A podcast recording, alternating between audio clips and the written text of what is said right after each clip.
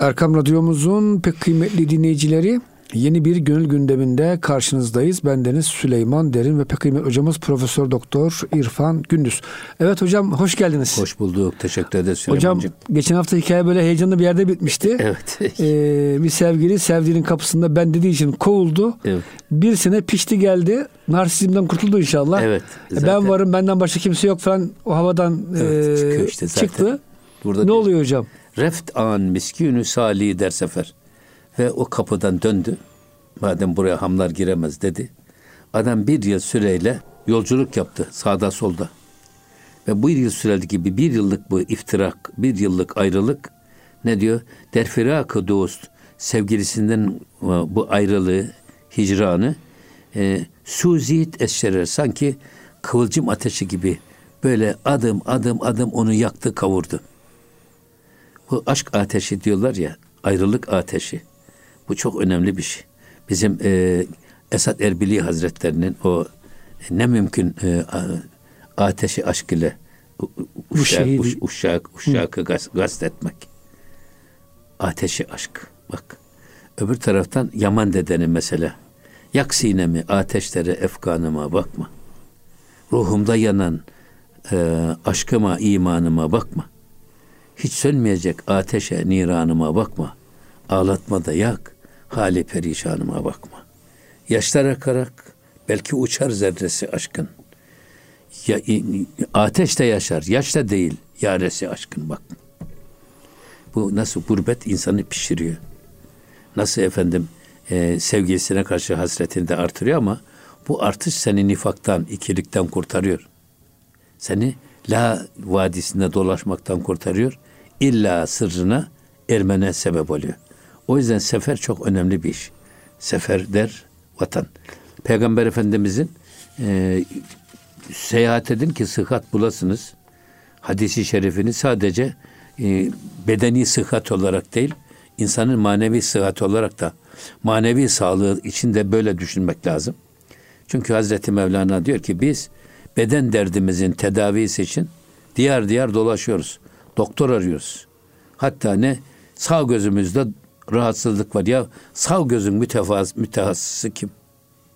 Uzmanı kim? Onu arıyoruz. Efendim kulak işte sağ kulağın uzmanı kim? Bırak ya iki kulağın uzmanını arasana. Yani iş o kadar noktaya doğru gittikçe teferruatlı bir arayışa giriyoruz. O yüzden nasıl diyor beden derdini tabipten öğrenerek, tabibe giderek tedavi ettiriyorsanız, gönül dertlerinizi de Habibullah'a giderek tedavi ettirin. Allah'ın Habib kullarından gönül derdinize deva arayın. İşte bunun için sefer yapılıyor. Sefer der vatan. Vatanda dolaşarak gönül derdimize derman olacak kapıyı bulmak. Ama bu arayış bile o iftirak, o aşk, o hicran öyle insanı olgunlaştırıyor ki onun zevki bambaşka. Gerçekten vuslatın zevki bambaşka. Hatta var ya, Cenab-ı Hakk'ı zikrederken öyle zikredin ki Cenab-ı Hakk'ı anne babanızı keziklikum âbâekum ev eşette zikra. Gurbette kalan birisinin anne ve babasını nasıl zikrediyorsa ondan daha şiddetli bir şekilde Allah'ı anın. Yarsız, yardımsız, yabancı ellerde kalmışız, ıssız. Böyle bir hengamede anne babamızı andığımız zaman nasıl bir iklime giriyoruz, nasıl bir havaya giriyorsak, nasıl bir yalnızlık duygusunu derinden hissediyorsak, işte bundan daha şiddetli bir şekilde Allah'ı anın buyuruyor Cenab-ı Hak. Kur'an-ı Kerim'de kendisi bize nasıl zikredilmesi gerektiğini kendisinin bize anlatıyor. Puhta geçt an, suhta pes baz geçt, baz girdiği hane-i en baz geçt. Ve puhta keşt artık o ham olan kapıyı ben diye çalan kişi pişti. An suhte pes baz geçti. Bu yüzden de kendi piştiğine de inanarak tekrar kapısına geldi sevgilisinin. Baz gert haneyi en baz geçti. Yani tekrar yarın hanesi tarafına doğru geldi. Kapıya yanaştı. Bak kapısına geldi. Ama ne diyor? Halkazet berder bisat tersu edep ta bi necehet bi edep lafzı zilep. Bak burada diyor ki kapıyı vurdu. Berder bisat ters ve edep. Vallahi yüzlerce defa sakınarak, korkarak, acaba bir edepsizlik mi ederim diye böyle bir endişe içerisinde kapıya böyle vurdu. Ve ta bi cihet, bi edep lafzı zilep, ta ki zilüp, lübbünden, dudaklarından edebe mugayir bir laf çıkmasın diye de bin defa korkarak kapıya korkarak çaldı. Bak şimdi bir geldiğinde kim o diye sordular. Dedi ki ben dediği için kovuldu. Ama bir sene sonra döndüğünde o kadar hassas ki kapıyı belki vurmaya bile cesaret edemiyor. Bin defa korkarak, bin defa düşünerek kapıyı yavaşça belki de tıklatıyor. Ta ki dilinden böyle bir edepsizce ben diye bir laf çıkmasın. Buna da dikkat ediyor diyor. Bak nasıl gurbet insanı ne noktadan ne noktaya getirdi. Gurbetin insanı pişirmesi, olgunlaştırması, kemale ermesi diyor. Ve diyor ki banki zet yareşki berder kiist an goft berder hem tuyi el dilsitan. Şimdi burada banki zet yareş, onun içerideki sevgilisi bağırdı. Dedi ki ki berder kiist an, kapıyı vuran kim? Kimdir o kapıdaki? Tekrar soruyor aynı soruyu. Kim oluyor? Evet. Goft berder. Kapıdaki adam da dedi ki hem tuyi, sensin kapıyı vuran diyor. Ey dilsitan, ey gönülleri çelen. Gönülleri kendisine cezbeden sevgili. Kapıdaki vuran da sensin diyor.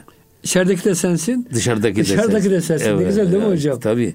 Onun için bak arada bir yıllık ayrılık, bir yıllık gurbet, bir yıllık sefer insanı ne noktadan aldı, hangi noktaya getirdi. Evet. Önemli bir iş. O yüzden bu seferi ya da gurbet duygusunu çok iyi hissetmek lazım. Hani bu din garip gelmiştir, garip gidecektir diyor ya.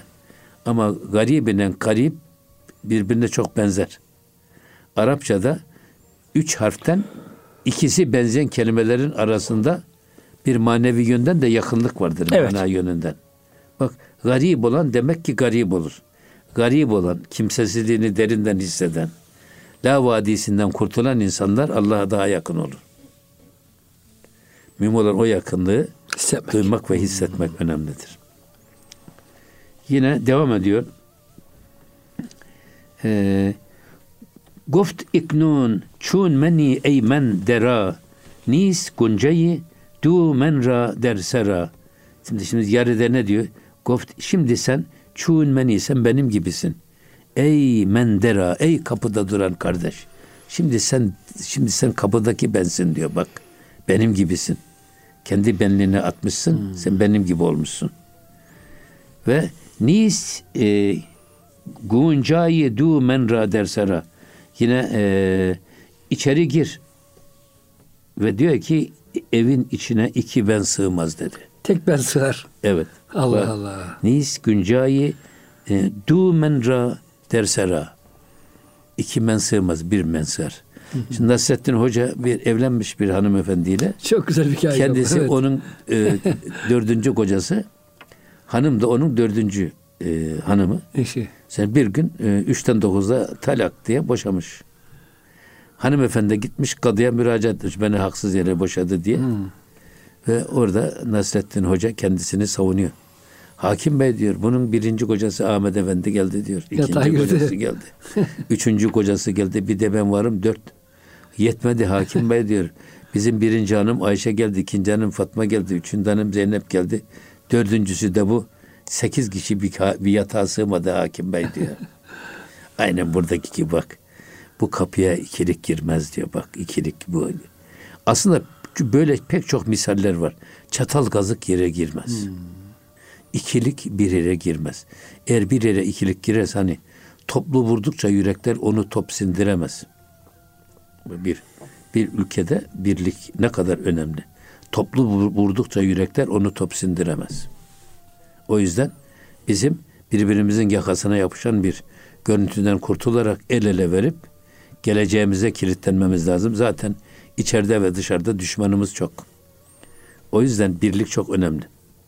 Ama artık sen de ben oldun diyor. Tabii mesela burada bir şiir söylemiş Tahir-i Mevlevi Hazretleri.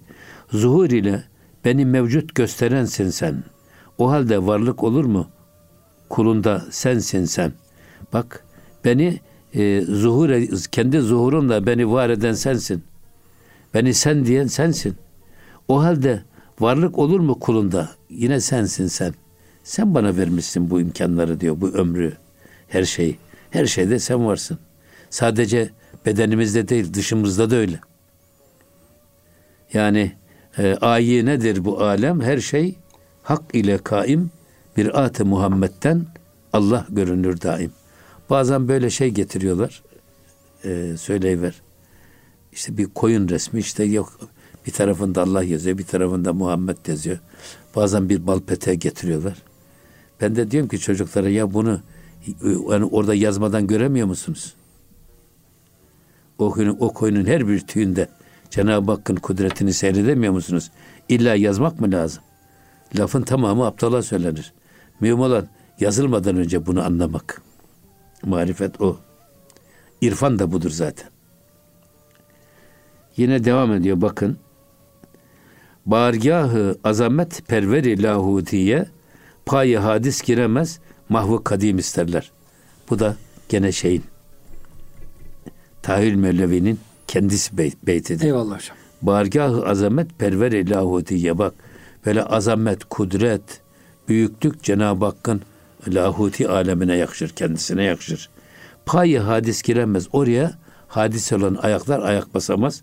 Ya mahvi kadim isterler. Sen kendini mahvetmen isterler. Kendi benliğini vehmetmeden sen onun huzuruna giremezsin. Çünkü payı hadis giremez oraya. Bunu nereden çıkarıyor? Ve vaadna Musa selasine leyleten ve etmemnaha bi aşrin fetemme mikatu rabbihi leyle, 40 leyle.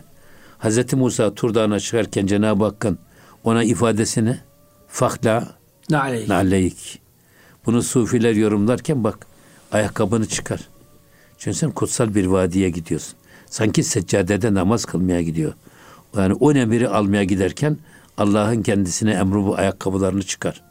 Buradaki naleyki sufiler işari tefsirlerde diyorlar ki hem dünyevi hem uhrevi, ne kadar endişen varsa onu bir kenara it. Sen kutsal bir vadide yolculuk yapıyorsun. Ne dünyevi endişeler ne de uhrevi endişeler seni Allah'ın huzurunda bulunmaktan alıkoymasın. Burada da paye hadis giremez, mahvu kadim isterler. Bu da Tahir-i Mevlevi Hazretleri'nin şeysi. Yine geliyor Hazreti Mevlana, ne diyor bakın. Nist suzan ra seri rişte-i duta çünki yektayi derin suzen dera. Şimdi nist suzan ra ser rişte-i duta, kesinlikle bak rişte iğne. İğnenin deliğine hiçbir zaman bak duta, iki katlı iplik iğnenin deliğine giremez. Ha, bir katı sokarsan girer. Ama ikisini birden sokmaya çalışırsan giremez. O yüzden iğneye iki katlı iplik başı giremez. Yine çünkü yektayi derin suzen dera, eğer sen bir katlıysan bu iğneye gir. Bu deliğe girmeye çalış. Yani hocam iğne bazen çatallaşır, iplik bir türlü girmez değil mi hocam? Girmez. Elimizde ıslatıp tekleştiririz onu biz. Tekleştirmeye çalışıyoruz. Sen de diyor eğer böyle ikilik varsa o iğnenin deliğine hiç yaklaşma. Eğer tek sen iğnenin deliğinden geçmeye çalış. Evet. Semmül hiyat me'al mahbubi meydanun. Burada gerçi bunu iki gönül bir olunca samanlık seyran olur diye tercüme etmişler bizde. Evet. Burada da semmül hiyat, bu Kur'an-ı Kerim'den alınma. Sevgiliyle beraber iğnenin deliği koskoca geniş bir meydan olur. Ya. Yeter ki insan sevdiğiyle beraber olsun. Bütün sıkıntılar bir kenara atılır ve unutulur. Yine devam ediyor bakın. Riştera basuzen ahmet irtibat ni ister hor bacemel semmül hiyat. Riştera basuzen ahmet irtibat. İğne ile bak ipliğin kendi birbirlerine bir irtibatı vardır. Bir ilişkisi vardır. Riştera ba suzen Ahmet irtibat. Buradaki rişte iğne, suzen iplik. İğne ile iplik arasında böyle bir ilişki var. Nist derhor ba cemmel semmel hiyat. Fakat iğne deliği ile cemelin münasebeti yoktur. Nist derhor ba cemmel semmel hiyat. Halbuki burada evet iğneyle ipliğin bir ölçüsü var. Burada söylüyor.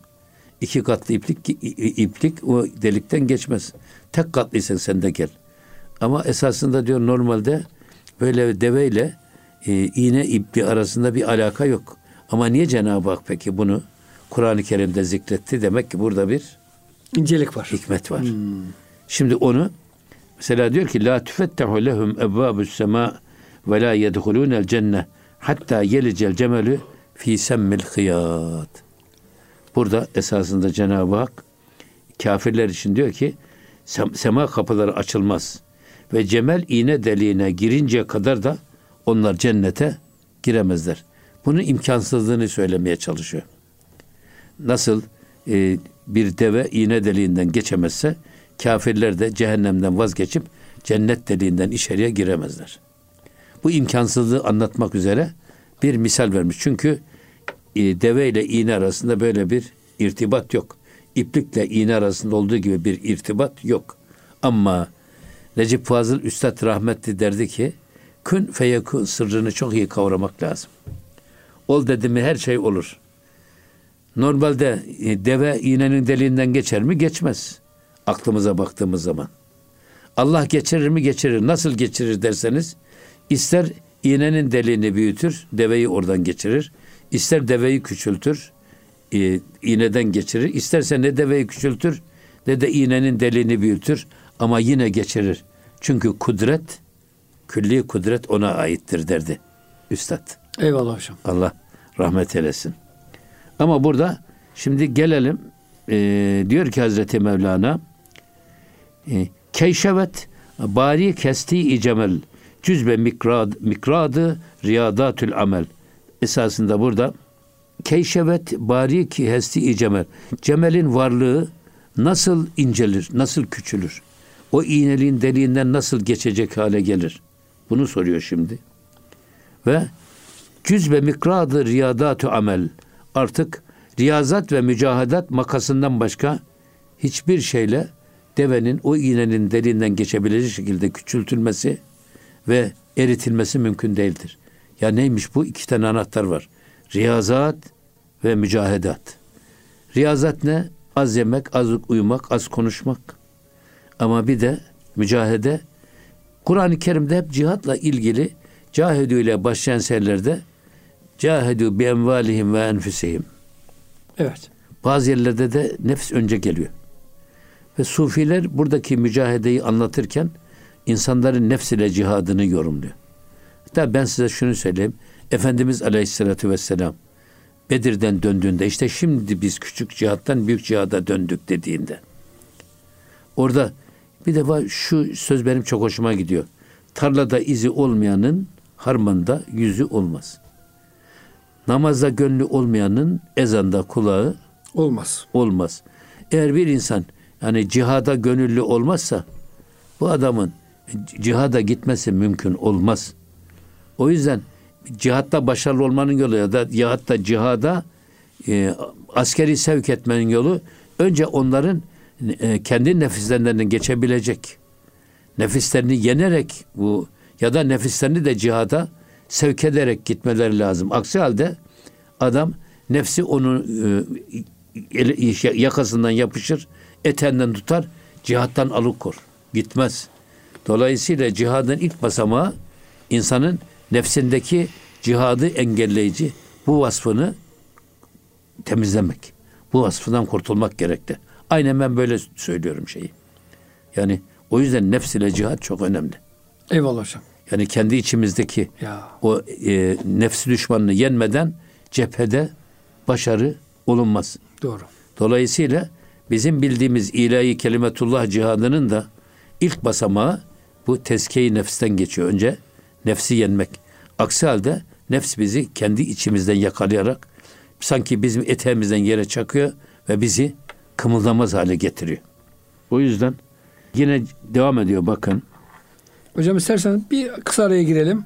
Evet. Ondan inşallah ikinci beyt hocam devam ederiz ikinci bölümde. Ama şunu yapalım da. Buyurun hocam. Aynı gene burada zaten söylediğimiz de buydu. Keyşevet bari ki hesti-i cemal. Cemel. Yani bir cemelin varlığını küçültmenin yolu riyazat ve amelden geçer. Bu esasında hepimiz için geçerli. Biz de eğer bedeni varlığımızı eğer zayıflatmak istiyorsak ya da la sırrında başarılı olmak istiyorsak bunun iki tane anahtarı var. Birisi riyazat, birisi de mücahede-i nefs. Eyvallah. Bu ikisini göze almak lazım. Bu ikisine göze almadan biz nefs devesinden kurtulamayız.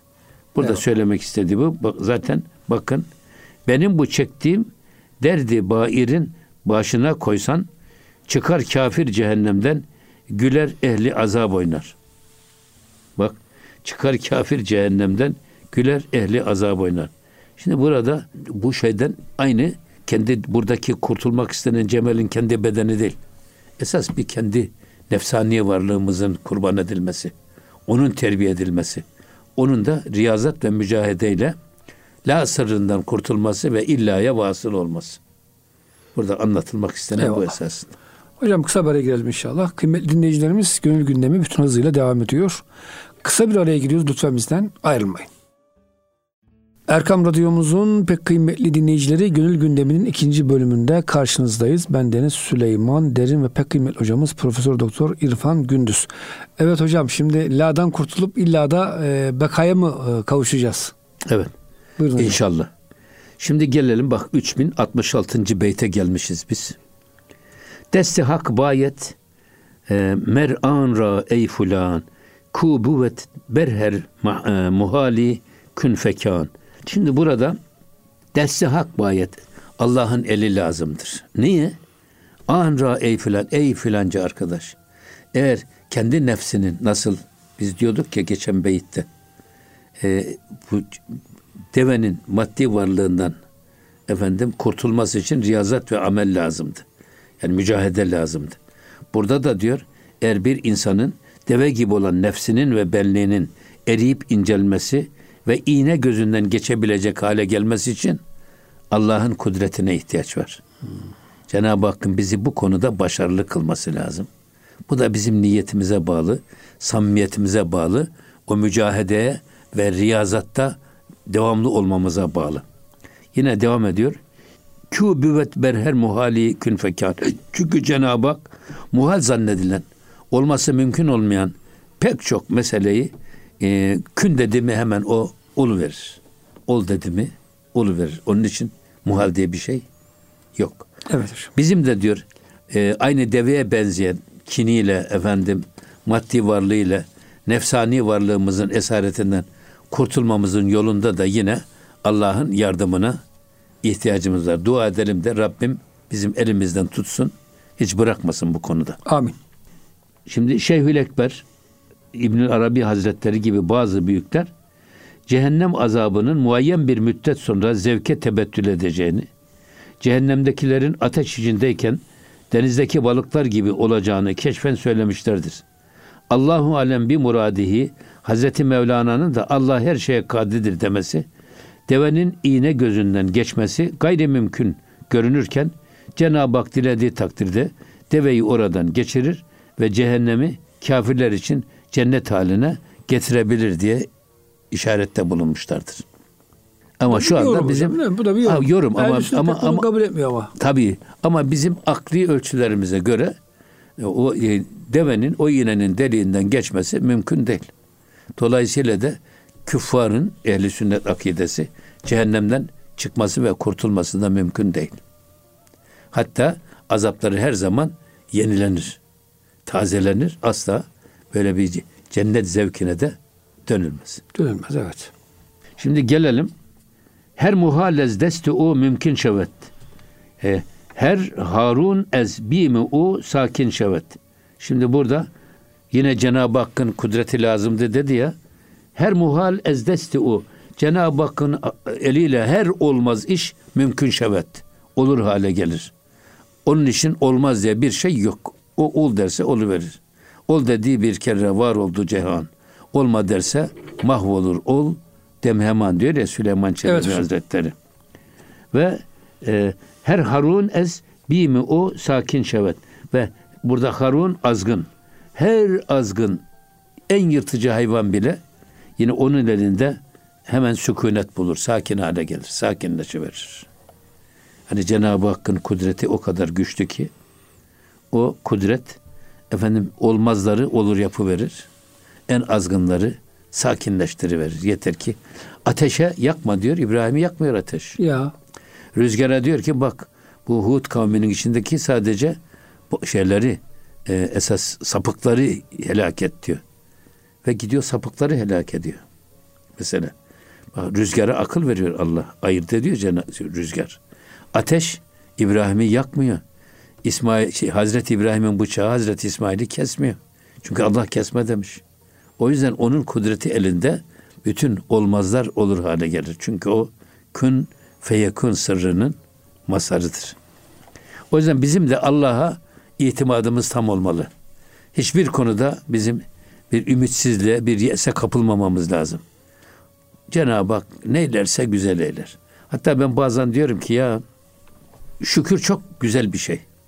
Hazreti Mevlana şükrü tarif ederken buyuruyor ki şükür hayatı şeker gibi yaşamaktır. Hayatınızı tatlandırmak istiyorsanız şükür şekerini yiyin. Ya. Hatta diyor ki şükür nimetten daha büyüktür. Şükür nimetten daha güzeldir diyor. O kadar hoşuma gidiyor ki bu. Hatta onun şiiri var. Senden alalara bakıp, senden ednalara bakıp şükr ile demsaz olmak, senden alalara bakıp rişk eylemenin merhemidir diyor Hazreti Mevlana. Yani senden yukarılara bakıp suratını ekşitmektense senden aşağılara bakıp şükretmek senin için çok daha güzeldir diyor. Evet. Ama biz hep kendimiz yukarılara bakıyoruz. Kendimize bir aşağılık kompleksi oluyor. Aşağılara hiç bakmıyoruz. Aşağılara baksak halimize şükredeceğiz de o yok bizde maalesef. O yüzden çok güzel bir şey. Hazreti Pir'in ifade ettiği bu nokta. Yine devam ediyor bakın. Ekmehü ebresçi başet mürdeniz. Zinde gerdet esfusuni an aziz. Şimdi ekmehü ebresçi başet mürdeniz. Şimdi burada diyor ki körlerin gözlerinin açılması. Ya da bak bu ekmeh o. Ve ebres bedeni benekli ve yamalı olanların iyi olması ne demek diyor. Ve zinde gerdet esfusun an aziz. İşte ölü bile o aziz ve muktedir olan Allah'ın nefhiyle dirilir. Bak. Efsun nefes var ya. Evet. Aynı zamanda onun nefhiyle dirilir Allah. Ya sen zaten bedenimize ruhumuzu aldığı zaman biz ölmüyor muyuz? Ölüyoruz. Hiç taze ölen gördün mü Süleyman'cığım sen? Hocam can veren gördün mü? Nasip olmadı hocam bana ya. Ben çok gördük. Biz imamlık yaptırarak okuduğumuz için hocam. Çok gördük.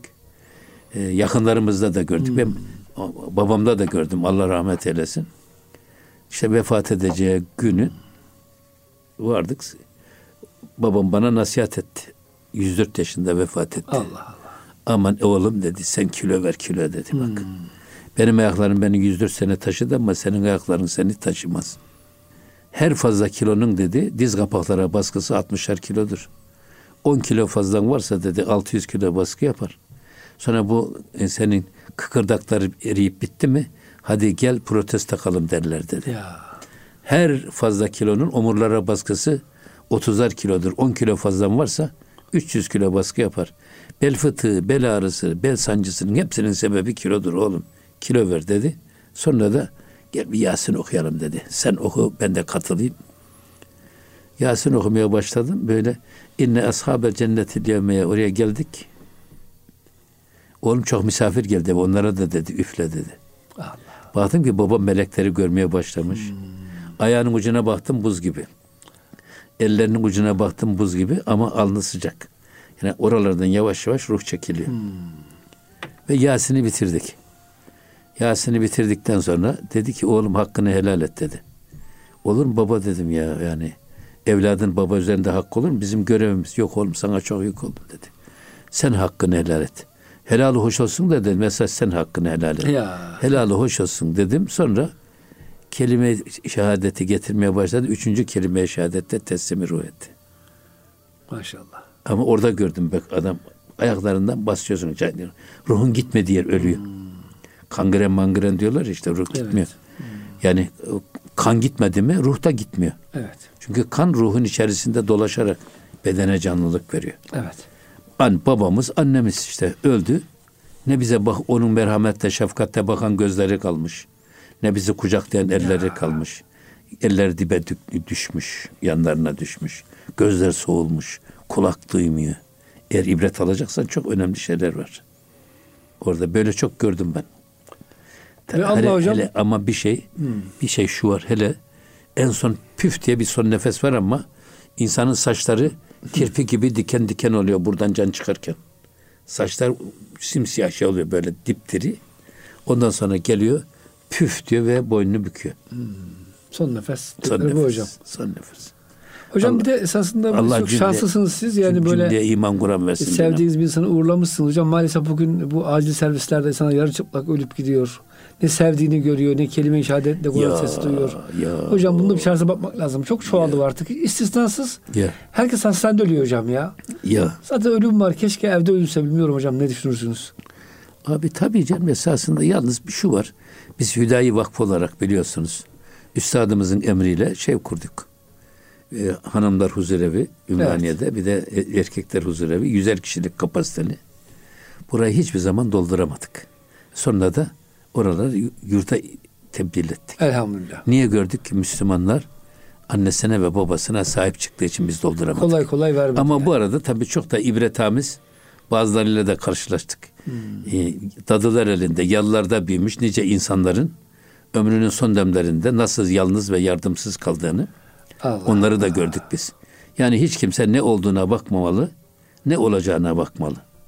O yüzden biz ailesinin kendisine gösterdiği şefkat kadar ondan daha şefkatli bir bakım şartıyla o huzur evlerini kurduyduk ama hiçbir zaman dolduramadık elhamdülillah. Hamdolsun hocam iyi ki dolduramamışız. Hocam 20 milyonluk bir şehirde yaşıyoruz. Yani Avrupa'da olsaydı hocam 100 kere dolardı bunlar. Tabii yani. Sadece burada değil. Türkiye'nin her tarafından gelenle beraber biz dolduramadık. Burada şu var. Yani biz mesela sarhoşu, madde bağımlısı olanı bu tip insanları almadık tabii. Evet. Dedik ki bu Müslümanların kendi imkanlarıyla ortaya çıkan bir kurum. Biz Müslümanlardan garip olan, kimsesiz olan, kimliğe de kimsesiz, yardıma muhtaç insanları buraya getirelim. Eyvallah. Onlara şefkat ve merhamet eli uzatalım diye yaptık. O yüzden burada ölüler bile diyor ki Allah'ın nefhiyle dirilir. Yani körlerinin gözlerinin açılması da böyle benekli ve alacalı deriye sahip olan insanların ki abras diyorlar ona. Evet. Onların da yine deva olmaları hepsi Allah'ın eliyle olur. Onun çünkü her olmaz iş onun elinde oluverir. İbrahim Aleyhisselam'ın nasıl ölüleri diriltiyorsunuz ya Rabbi bana göster. Al 4 tane güvercin bunları kes kafalarını her birisini karıştır kıyma gibi birbirine karıştır. Sonra bunları bir dağların tepesine koy ayrı ayrı yerlere. Sonra çağır bak sana onlar nasıl koşarak geliyorlar. Sen inanmıyor musun ya İbrahim dediğinde inanıyorum ama mutmain olmak istiyorum. Tabii bizim burada inancımız Hazreti İbrahim gibi bir peygamberin böyle bir tereddüt yaşaması değil. Hazreti İbrahim ümmetinin yaşadığı tereddüde cevap vermek üzere. Bunu böyle yapmış. Çok güzel bir yorum hocam. Doğru. Tabii yani yoksa Hazreti İbrahim gibi bir peygamberin Allah'ın yaratma gücünde bir tereddüdü mü var? Böyle bir şüphesi mi var? Ama bizim gibi kulların içerisinde soru işaretleri geliyor. Ve kafamıza takılıyor. Ama bizim gibi böyle düşünen insanları ikna etmek için Kur'an-ı Kerim'de Hazreti İbrahim'e müsteniden bunlar anlatılıyor ki biz ona göre ibret alıp değerlendirelim.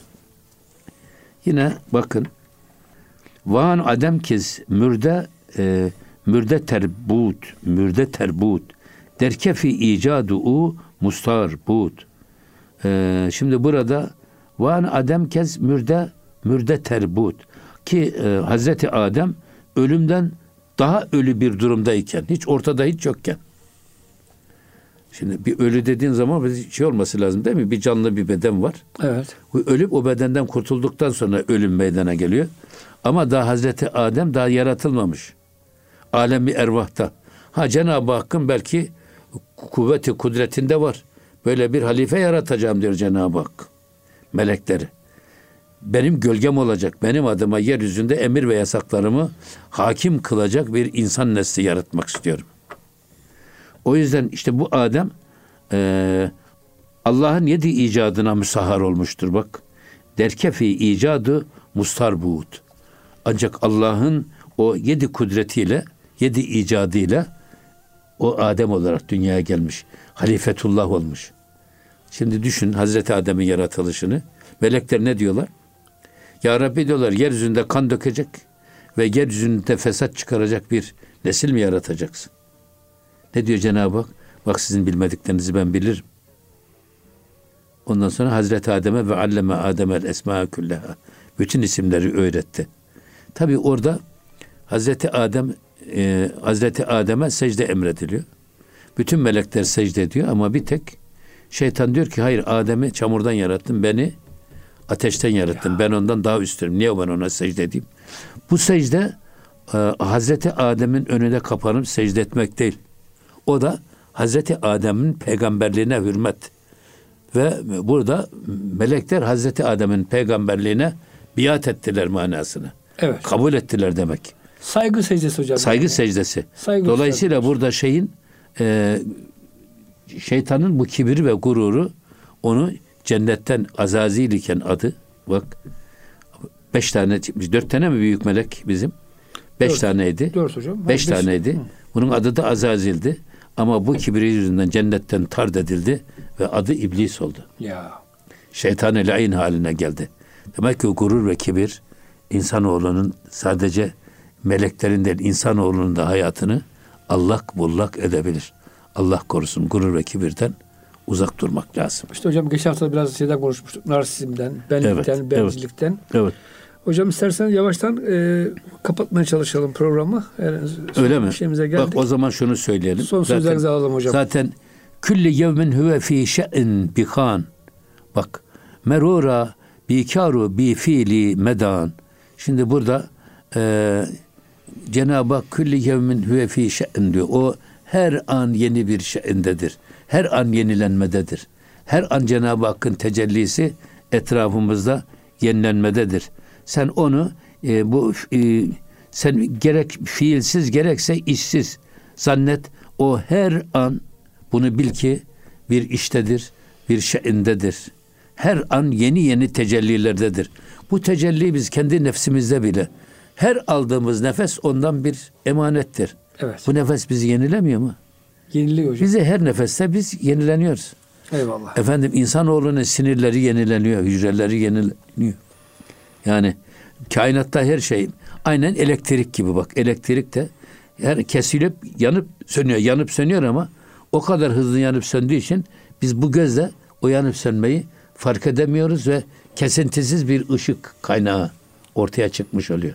Sinemalarda aynı görüntüleri o kadar hızlı döndürüyorlar ki o döndürmede biz zannediyoruz ki hiç arada kesintisiz yok.